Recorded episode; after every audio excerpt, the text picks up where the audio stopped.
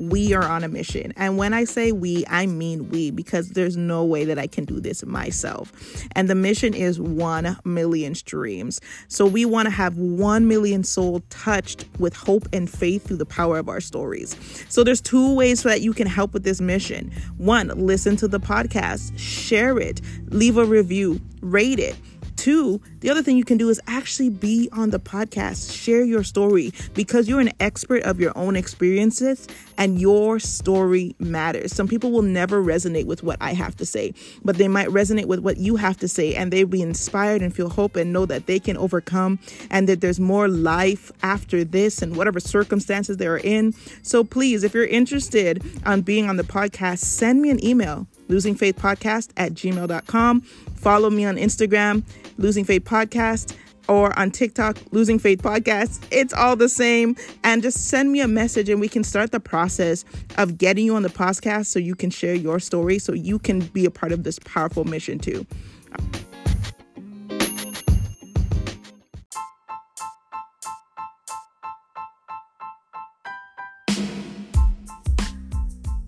Welcome to the Losing Faith podcast. My name is Charnel, and if you're like me, you've been through experiences that has caused you to lose faith.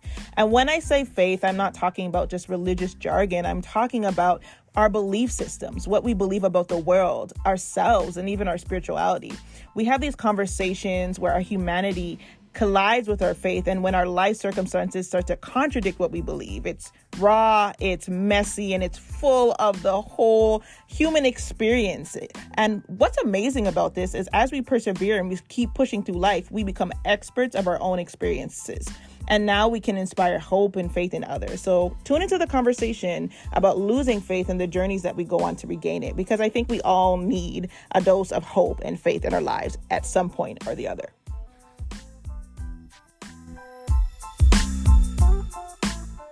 Hey, welcome to another episode of the Losing Faith podcast. I'm gonna tell you, I'm being so transparent. It's like 2:30 in the morning. Um, I was trying to record this podcast all day, and I was flip flopping on what I wanted to talk about, and I realized that the two subjects I actually wanted to talk about kind of blend into each other. Now, today we're gonna talk about um, the process of life and like how we practically start to walk towards change that we want to see in our lives. Um, and there's two things that have been really on my mind lately. And I want you to know that everything I talk about on the podcast at any moment are usually things that I'm going through, tools that I use personally. So it's not like something that I just read out of a textbook or I just saw TikTok about, but like something that really resonates and applies to my life. And I hope that it resonates with you. So, um, you know, it's so interesting that we all today want to get to destinations. We want to get to a certain place in life. Um, we get so caught up in the grand picture at the end of the journey and what that's going to look like. And that's beautiful and that's fantastic. But I think that the problem is is that we are not in love with the process. We're not in love with the boring stuff the mundane stuff, the things that we have to do in between to prepare for the great moments that people have in their lives. And I had this epiphany when I was ironing my dress for a wedding I was going to. This pink dress, um, it was satin, it had nice ruching, so it like had my whole body gonna be curved out, right? I had planned for this wedding for I mean, two months in advance. So before I could have what ended up being debuted, and if you follow me on social media, you'll see the pictures. It was gorgeous, you know. And like that was just for me to dress up. That wasn't even like the planning of the wedding or the celebration that I went to. And you know, I ended up going to the rehearsal dinner, and I went to the you know when you run the wedding through whatever the wedding rehearsal and it's so interesting. Like, we're going over the wedding and we're walking back and forth and we're doing all this mundane, boring stuff that was preparing for the great day that we end up having. And I had come from wedding rehearsal, we've eaten, and I'm literally ironing out this dress. And I'm like, wow. Like, for once, I didn't feel like, wow, I hate this. Because I understood that the process of me ironing the clothes and the process of doing the rehearsal and the process of getting the venues, all of those things, the vendors and all those things add up to the amazing wedding day. Without those things, it wouldn't be the experience that it was. You know, so where could you apply that in your life?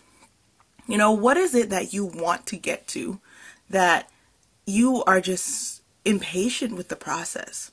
And I get it. You know, I think that sometimes even me personally, I get impatient with my own personal process and my own personal development and you know i want to become something or i want to heal faster or i want to you know really just live out this hope and faith that i'm trying to inspire others in in a way that's so holistic where i feel like you know this unrealistic expectation where i'm not going to suffer anymore or i'm not going to struggle in certain ways ever again there's still days, you know, where I still can act out of an anxious or disorganized attachment place, you know, where my behaviors are not aligned with the secure attachment that I now have, uh, but they lean towards more avoidant or they lean towards more anxious, something that I feel like I've already overcome and I can be so impatient with that. But one of the things I had to learn and embrace with me and just my everyday walk of wholeness and becoming is that it's okay that healing isn't linear. And I know that we've heard this so many times, usually, especially if you're into healing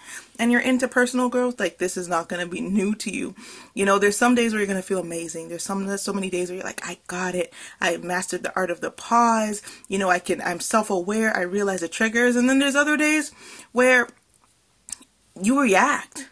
You know, I found myself reacting. You know, I had a situation with a, a friend and it got really heated and I reacted like just blitz.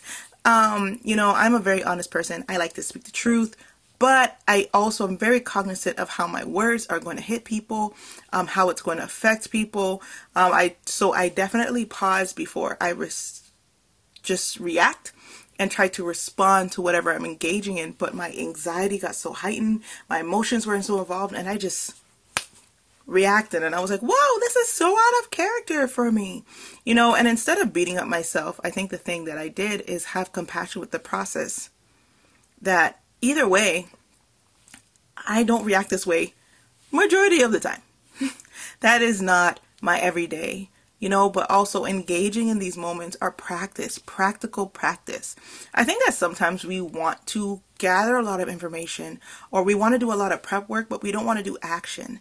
And action only, like that experience and the wisdom and the information, like you implementing the tools only happen when you actually get in there and get exposed to it when you actually get into the situation and do it you know like there's this whole concept of like i'm healing you know i'm trying to heal and be the best version of myself and um, i'm going to be alone. I'm going to be alone to do this completely. But at the end of the day the tools that you are gathering when you are alone will never be refined or like really exposed to see if it's really in you or it's really become who you are until you get into the context of relationship so I don't necessarily mean romantic relationship, but context of like interacting with people is people that exposes what's really on the inside. Like, have you really developed that character?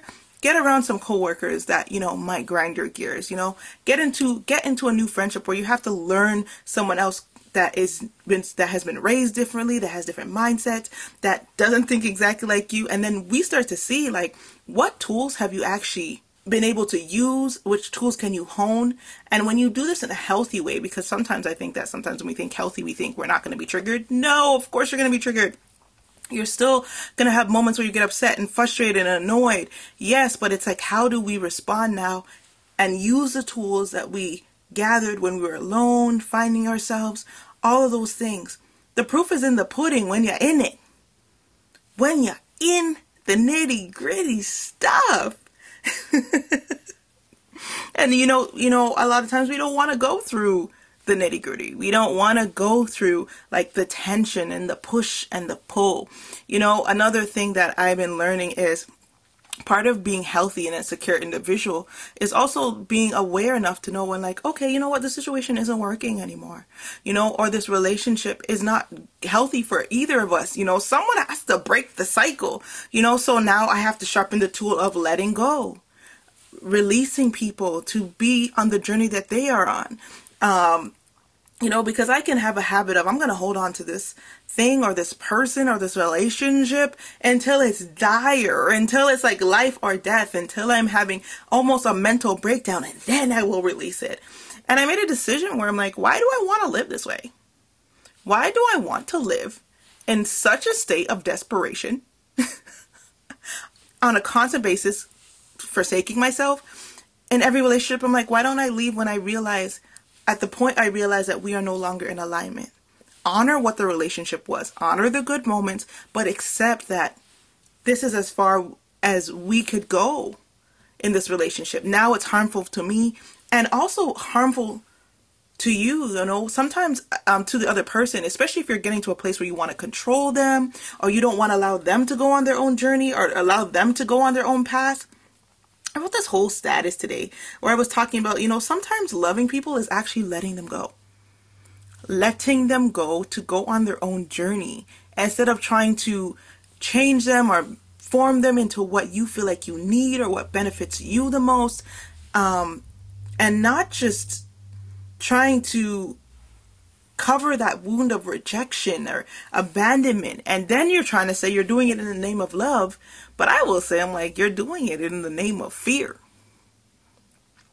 So i had to go through the process of actually learning how to exit a relationship healthily to say like this is enough.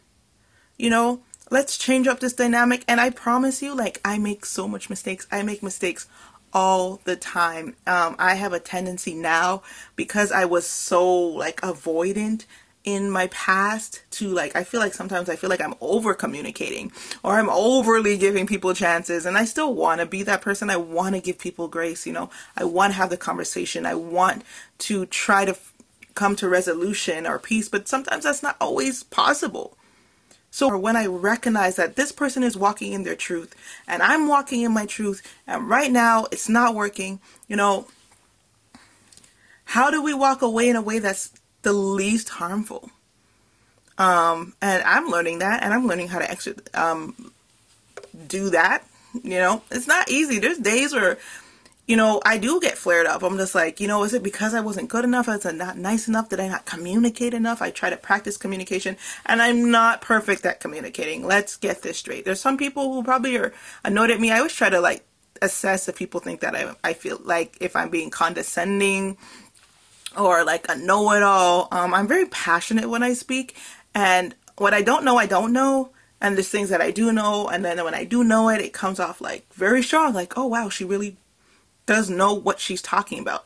Um, and that can rub people in different types of ways. okay. Um, but I just try to be cognizant of it. But like, you know, I just really just questioning me, questioning myself and just trying to be self-aware, you know, but at the end of the day, after doing that self-awareness, it's just okay that like we're just on a different path even if it didn't turn out the way that I wanted it to turn out. Um, I will say the second thing that I want to get into, and it kind of ties into this when I'm talking about like just really practically falling in love with the process, interacting with the process, is that if we do not change, then we're making a choice. And I know that might be hard. Like us not actually doing action, inaction is a choice too. Not facing it, not taking accountability, not making little simple changes towards it. It doesn't have to be a big deal. It doesn't have to be a lot. Um, you know, okay, one of the things I struggle with, for instance, is like when I get really emotional, I want to eat. I want to eat. So I made a decision, right, that I, I haven't been able to master not emotional eating. So I just try to emotionally eat healthier things. I emotionally eat a salad.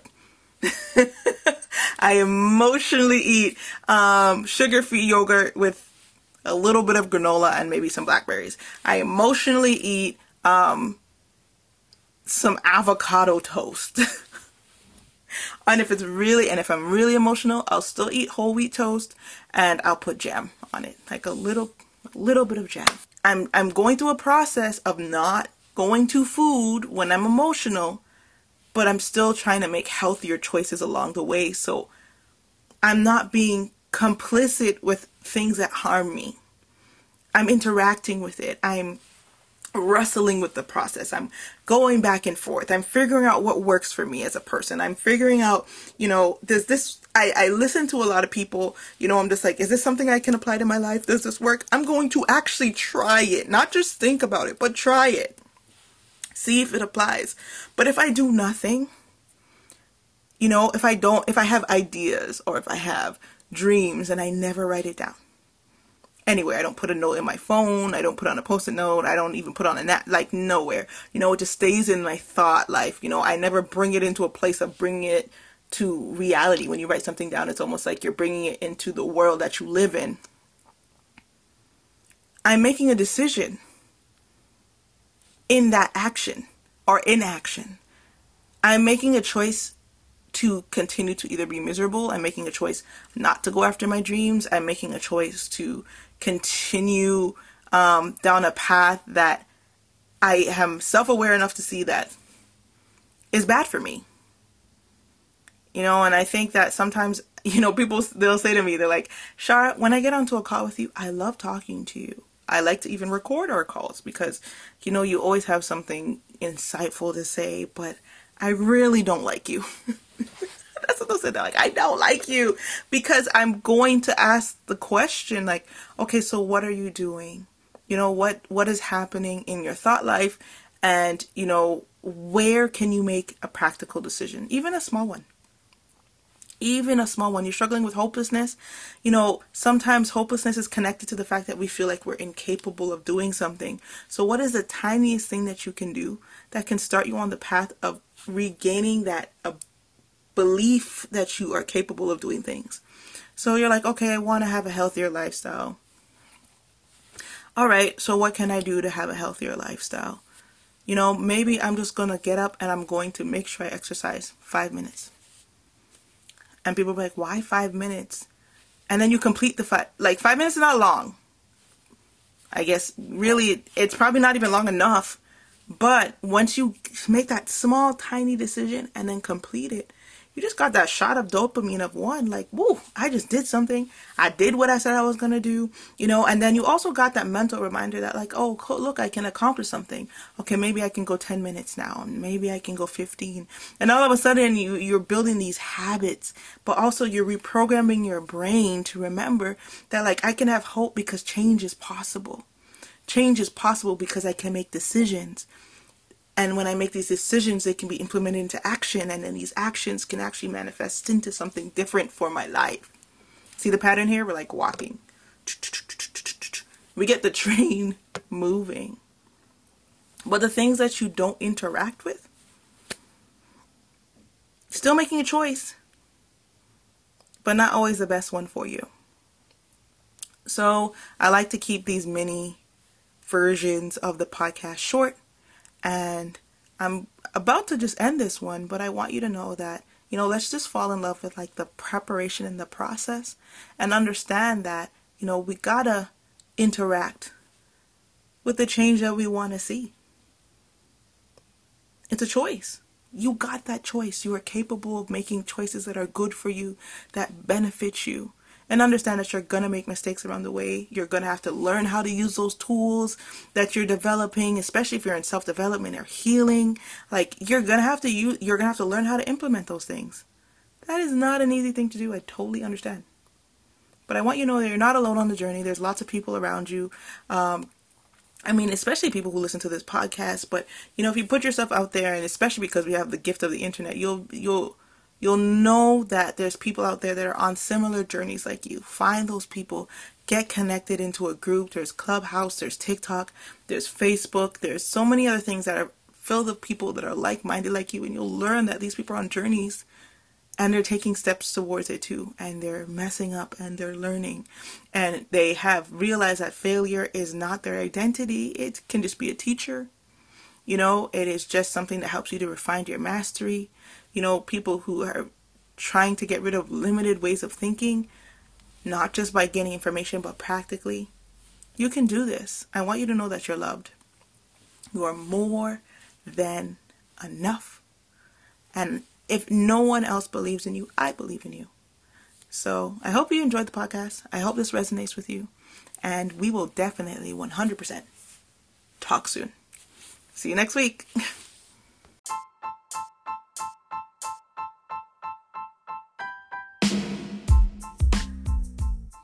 Woo! Thank you for listening to another episode. If you enjoyed that or if anything resonated with you, please do me a favor and write a review under the podcast. Share the podcast with your friends, your family, or anybody you feel like it's going to touch. This helps the mission of getting us out, getting our messages out there, and, you know, helping to spread hope and faith to other people.